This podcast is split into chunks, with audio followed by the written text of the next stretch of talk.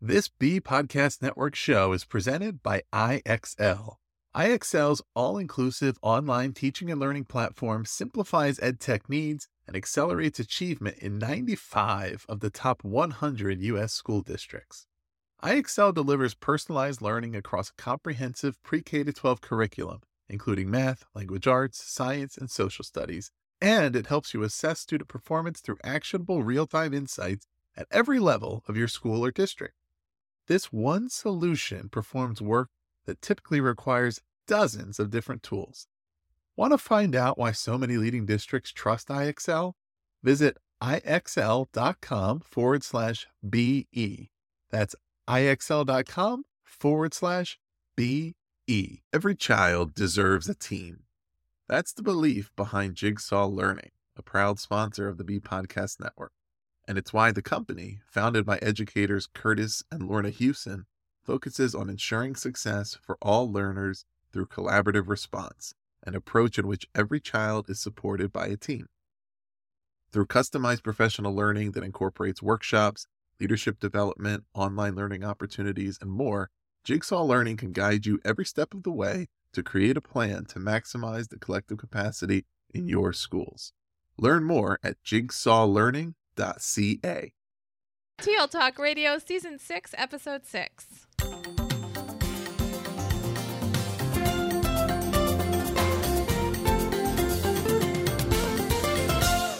Welcome to Season 6, Episode 6 of TL Talk Radio. I'm Lynn Fuini-Hetten. And I'm Randy Ziegenfuss. Today, we're speaking with Eugene Eric Kim. Eugene is a collaboration coach, trainer, and designer focused on helping change makers practice the skills they need to work effectively in groups. He spent almost two decades helping groups learn how to come alive and collaborate more skillfully together. He's worked with C level business leaders and social activists, rocket scientists and spies, billionaires and hackers, foundations and farmers. His work has taken him to nine countries across five different continents. So, welcome to the show, Eugene. Thank you, Lynn. Thanks for having me. Our pleasure. Let's get the conversation started. Can you share with us a personal story about the work that you do now in regard to building group collaboration skills and how you got connected to that work? Well, I I got started in this business pretty much by accident. I was, um, this started almost 20 years ago now. I was um, in the Bay Area in my early 20s, and I thought I wanted to start a tech company. That was what brought me to the Bay Area. That was something that I was really passionate about and, and really found fascinating for a lot of reasons. And I was fortunate to have exposure to a lot of interesting people and a lot of just fascinating ideas but what I was finding was that um, none of the work was compelling to me. It was all interesting, but there was something missing. And it took me several years to figure out exactly what it was. And I was really fortunate to have a, a mentor in the business. His name is Doug Engelbart. Uh, he was 50 years older than me. And uh, he really just inspired me and helped me understand that thing that was missing for me. And the thing that was missing was purpose it was this idea that whatever work I wanted to do um, had to have some kind of meaningful impact on the world, and it had to feel meaningful to me. And so I was really fortunate to to realize this at a relatively early age in my in my mid 20s, um, and to also recognize that part of what compelled me and felt meaningful to me was this idea of being able to help groups come alive and collaborate more effectively um, I was really fortunate to have several experiences when I was younger um, with like really good collaboration, which I think is unfortunately pretty rare for people just in general. And uh, one of those stories was just in team sports. Um, I really loved to play sports as a kid, and I was also like pretty bad at them. and I think that actually helped form my my viewpoint about collaboration in important ways because when you really love something and when you're bad at it, you know, you desperately want to be able to contribute. And what you can find in team sports is that there are ways to contribute. You don't have to be the stars. There's lots of different roles.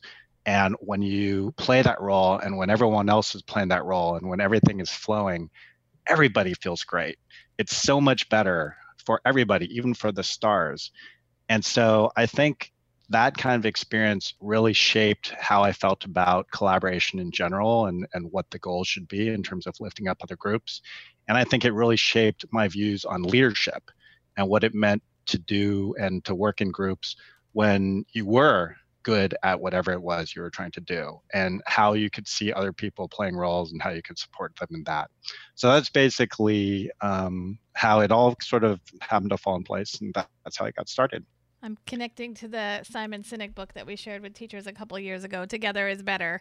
I mean, mm-hmm. I'm hearing that sort of um, phrase resonate with what you're sharing, Eugene. Thanks. Yeah, for sure, for sure.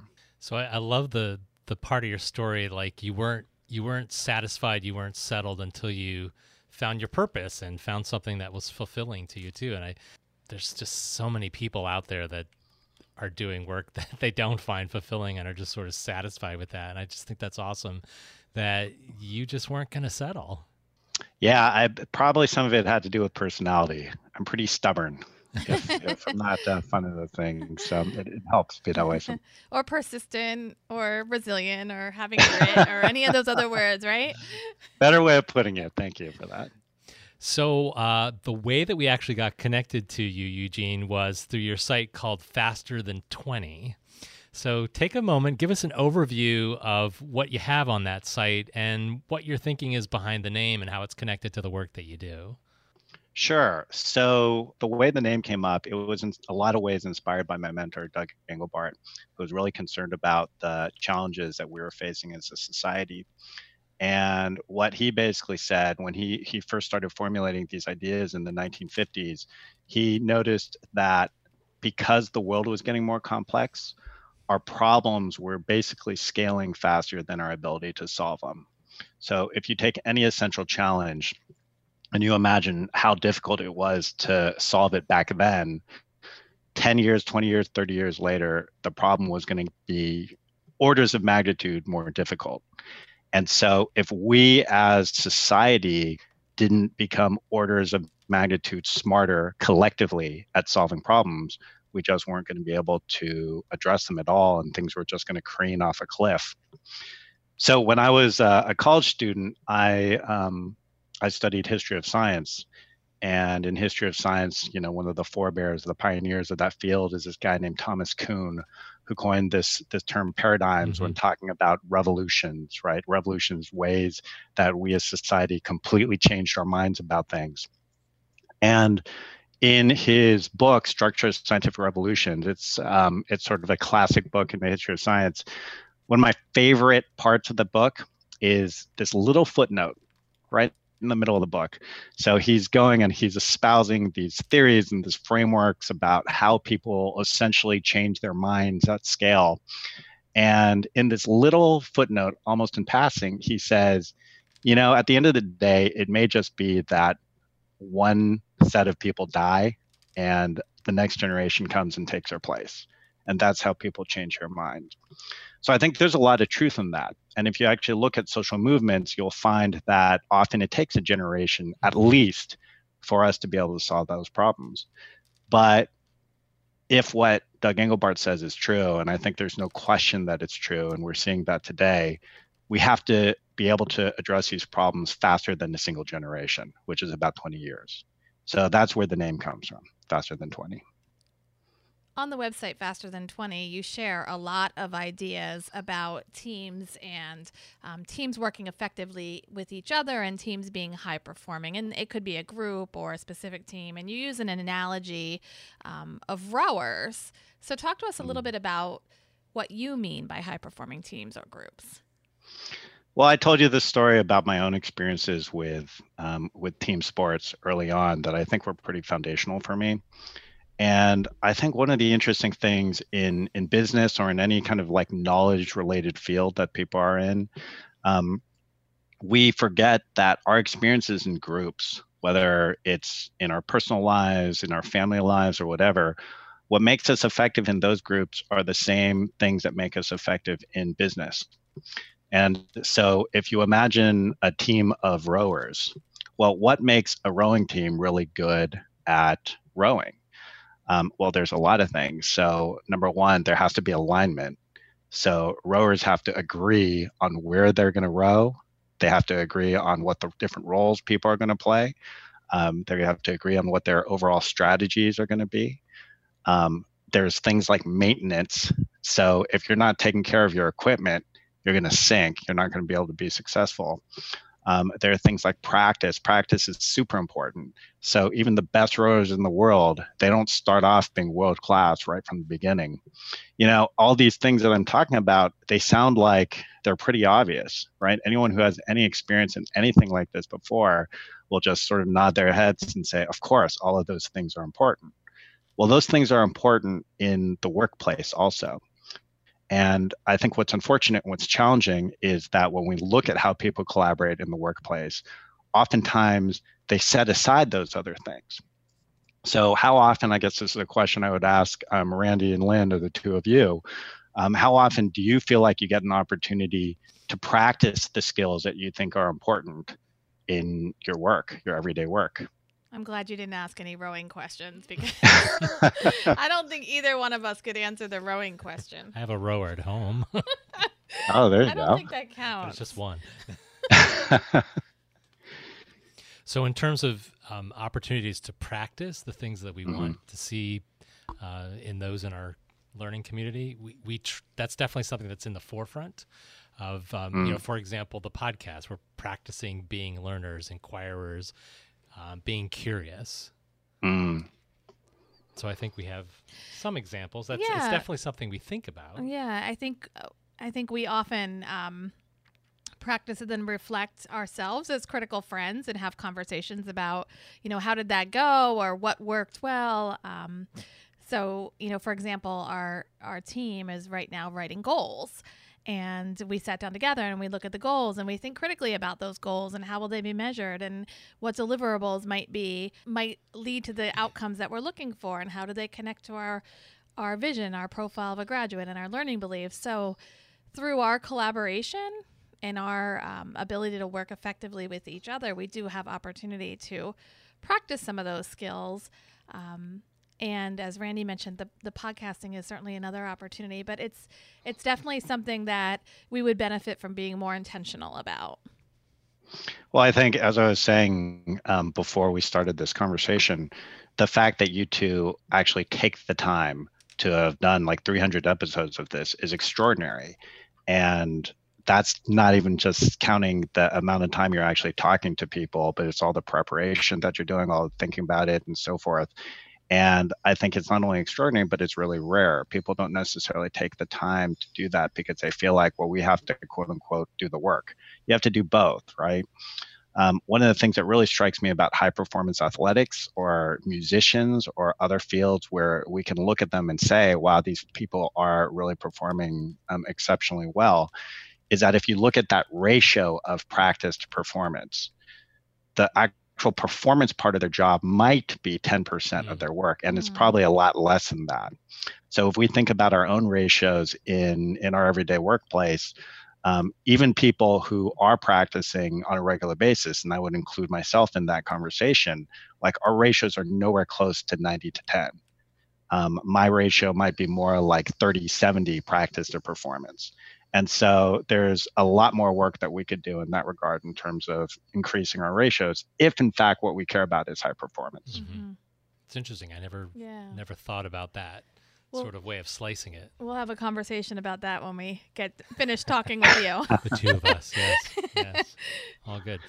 If our listeners haven't been to the website, go to fasterthan20.com and uh, you'll see a load of resources. It's just full of resources and lots of different um, places to explore. And one of the, the places I thought was interesting was in the toolkit section and saw this uh, section on working agreements. So, talk to us a little bit about that, Eugene, and why is that important? Well, when we're working together in groups, and a group could be as small as one other person, there's always some sort of agreement that's um, that's happening, right, in terms of how we're doing our work. So, for example, I'm watching or I'm listening to you and Lynn work together right now, and there's clear roles that are happening. There are things that are happening behind the scenes. So, some number of those probably happened as a result of like an actual conversation, an actual agreement. We're saying, okay, you do this, I do this, mm-hmm. right? Um, and some of those undoubtedly happened because like they just emerged and maybe they work, maybe they don't, but um, that's what's going on. There are all these agreements that are basically happening when we work together. Um, some of them are explicit agreements. Oftentimes, a lot of them are implicit. And the challenge with implicit agreements is that we might be moving along and thinking that everything is okay, whereas the other person on the other side of that quote unquote agreement um, may be feeling exactly the opposite. They may feel resentful about how things are operating. They may feel like disappointed um, for whatever reason. And what I find is that so many um, problems that we have when um, when groups are trying to collaborate with each other is a lack of specific conversation about how people want to work together. And so the idea behind having a working agreements conversation is to basically take the time on a regular basis to check in and to basically have the concrete conversation about okay, what's been working well, what hasn't been working well, and what kind of agreements do we want to make. I think uh, a classic example of this for a lot of groups is just how do you want to email together or how do you want to communicate with each other, especially in this day and age of technology and remote working and that sort of thing. Um, I know people who hate the phone. They don't want to talk on the phone for whatever reason. Um, and then I know people I who have that problem. so that's do. good to know. okay, well there you go. So um, I couldn't tell you my office extension if you asked me. I'm really not sure which one it is because I So- very rarely use it. what do you prefer, Randy? Do you like to when you're communicating with colleagues? Is it face to face? Is it email, text message? Yeah, certainly face to face, then probably email, then probably text. Yeah, but hardly. I hardly ever get a phone call. Nice. And how about you, Lynn? What's your hierarchy of communication preference? I I, d- I don't know. I'd have to think about that. Prob probably face to face and then a phone call. I think I'm more likely to pick up the phone Is- or you know, cell it's a- phone. Typically, I, I I do know my extension, but nobody ever calls it. Although we we talk a lot on the cell phone. Yeah. Mm. And that's okay with you, Randy. yeah, that's though like okay. talking on the That's phone. okay. but I just don't like this thing phone sitting here. Mm. He does get quiet time though on the way home. I give him five minutes before I call. Well, you know, I mean, in all seriousness, that stuff matters, That's right? Part, that's Sometimes- part of our working agreement. that is totally a working agreement. And have you ever explicitly made that agreement, or is it just something that naturally just kind of came about? I th- I think it probably naturally came about, but then we were explicit about it. Perfect. I mean, I think that's Lynn has great empathy and and intuition, and she knows like I need that time. So we just had to work a day working together. So as we're driving off, I need my five minutes to have quiet time. I'm the introvert. She's the extrovert. Mm, that, that's a truth. I'm Yeah. I'm mostly an introvert, and I'm an introvert in most situations because it is contextual. Mm, for sure, for sure. I mean, I think that's such a great example of when we talk about this notion of a working agreement. It's it's not a one-off, right? Like you can sit down and you can say, "How do you like to talk to people?" And you can come up and in five minutes find out that okay, well, half your group likes talking on the phone, and the other half likes doesn't like talking on the phone, and you can make changes accordingly and basically um, get around a bunch of disagreements that way. But over time, you start learning the nuances of people, you start developing relationships with people. And so your agreements are going to evolve and you're going to hopefully improve if you actually take the time to do that. I think where things get hard when you're talking about working agreements with folks is when you talk about things like conflict. So everybody has a different relationship with conflict. People like to address it in different ways. And if people like addressing conflict in different ways and you never actually have a conversation about how you as a group aspire to handle conflict, then people are just going to do what feels most comfortable to them. And that's where you're going to have, ironically enough, a lot more conflict. So being able to actually take the time on a regular basis to have these conversations, it's it's so simple on the one hand, um, and yet very few groups actually do it. hmm Often it can be uncomfortable. That's part of the problem. I think um, sometimes people don't want to have those conversations because it is uncomfortable or they expect it to be uncomfortable. And it's what I was saying before like, if you have the first step conversation, right? If you just ask people what their communication preferences are, like those are simple, safe conversations that you can have that um, hopefully won't be uncomfortable, although who knows, you know? Um, and then it turns out, uh, then it comes down to practice, as I was talking about before, because the more you start having those easier conversations, as stuff starts getting harder, you're developing relationships with people, you're getting to the habit of having these conversations. That's how you get good at this stuff. You have to be willing to be bad at it 1st mm-hmm. But if you don't do it at all, you're never going to get better. Mm-hmm. Being vulnerable. So Absolutely.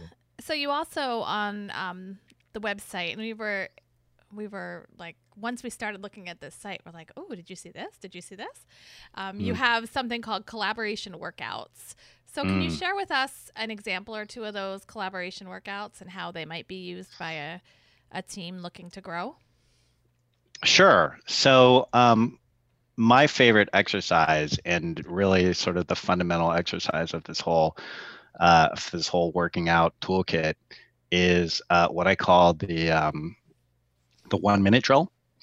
And so the one minute drill is essentially a uh, it's a listening drill, and the idea is uh, it only takes two people to do, although you can do it with more than two people. And you basically start and you have one minute, and um, you ask a question and one person plays a role of listener and the other person plays a role of talker. The talker has one minute to answer the question. The listener does nothing but listen.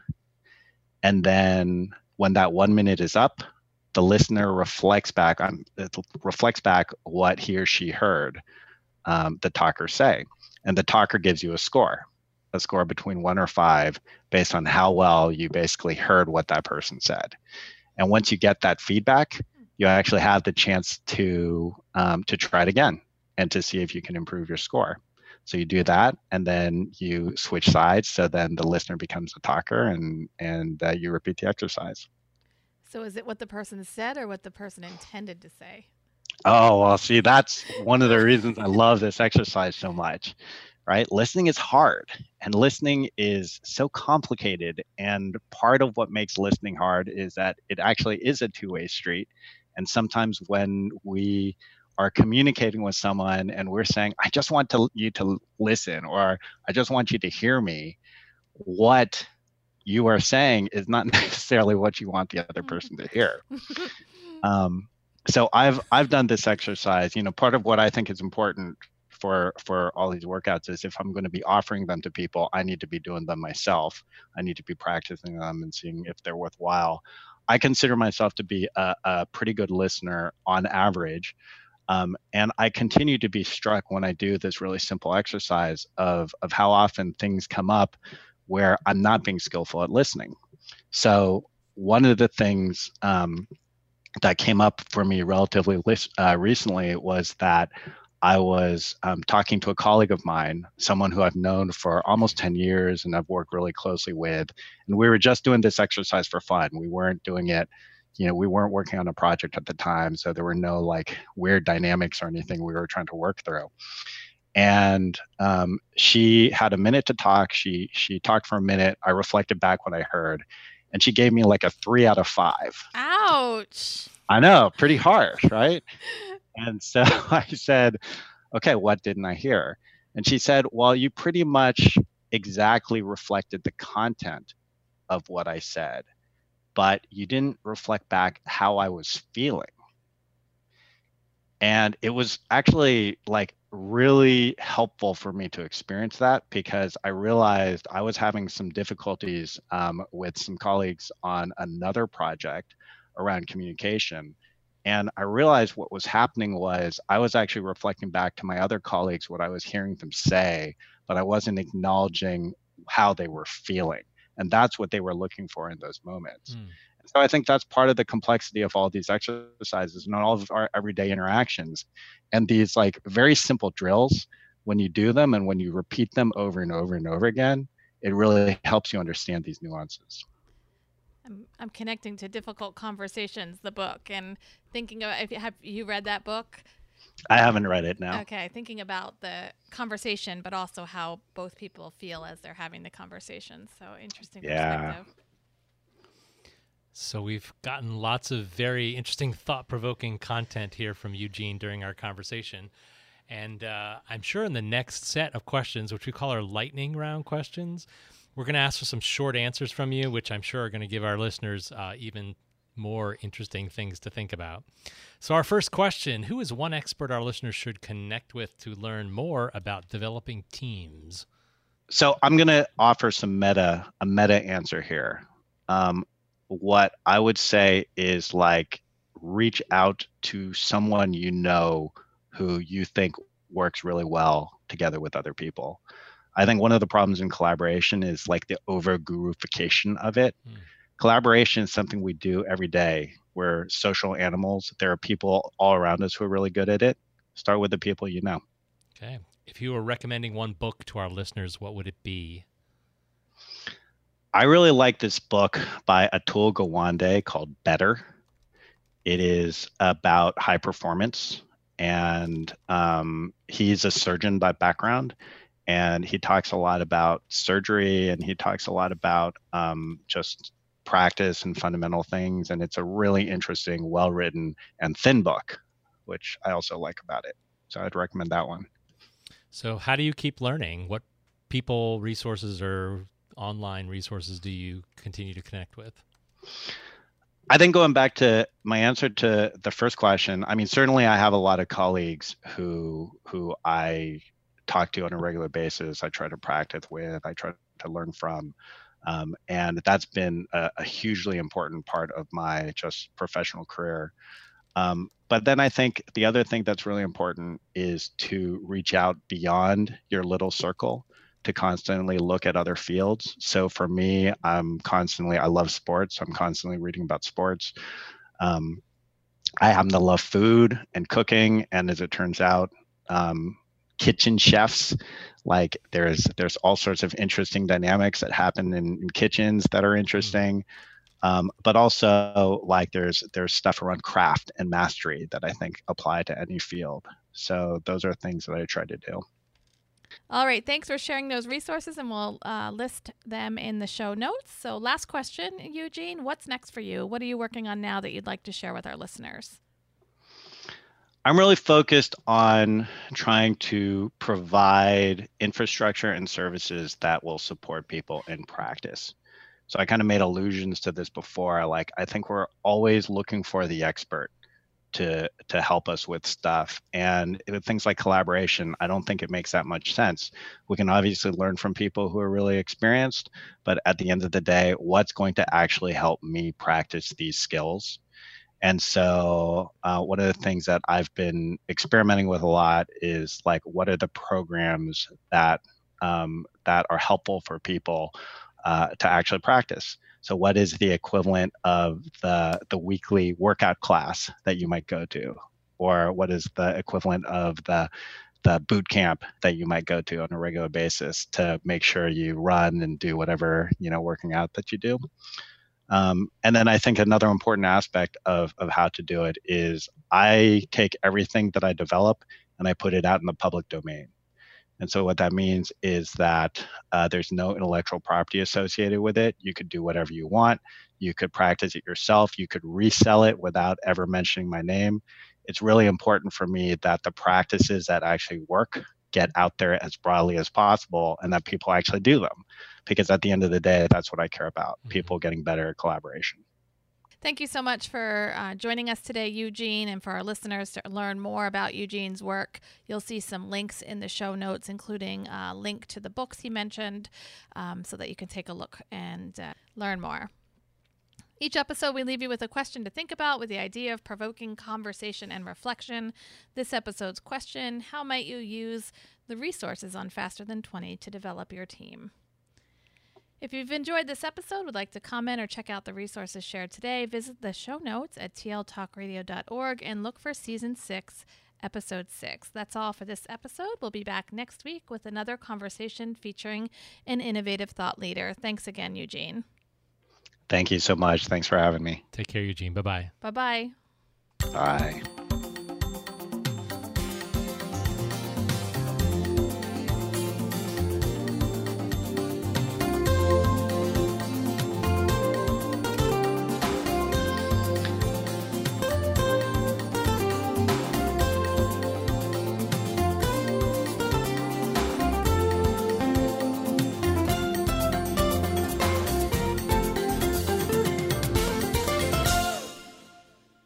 Do you want to simplify your school's technology, save teachers time, and improve students' performance on state assessments?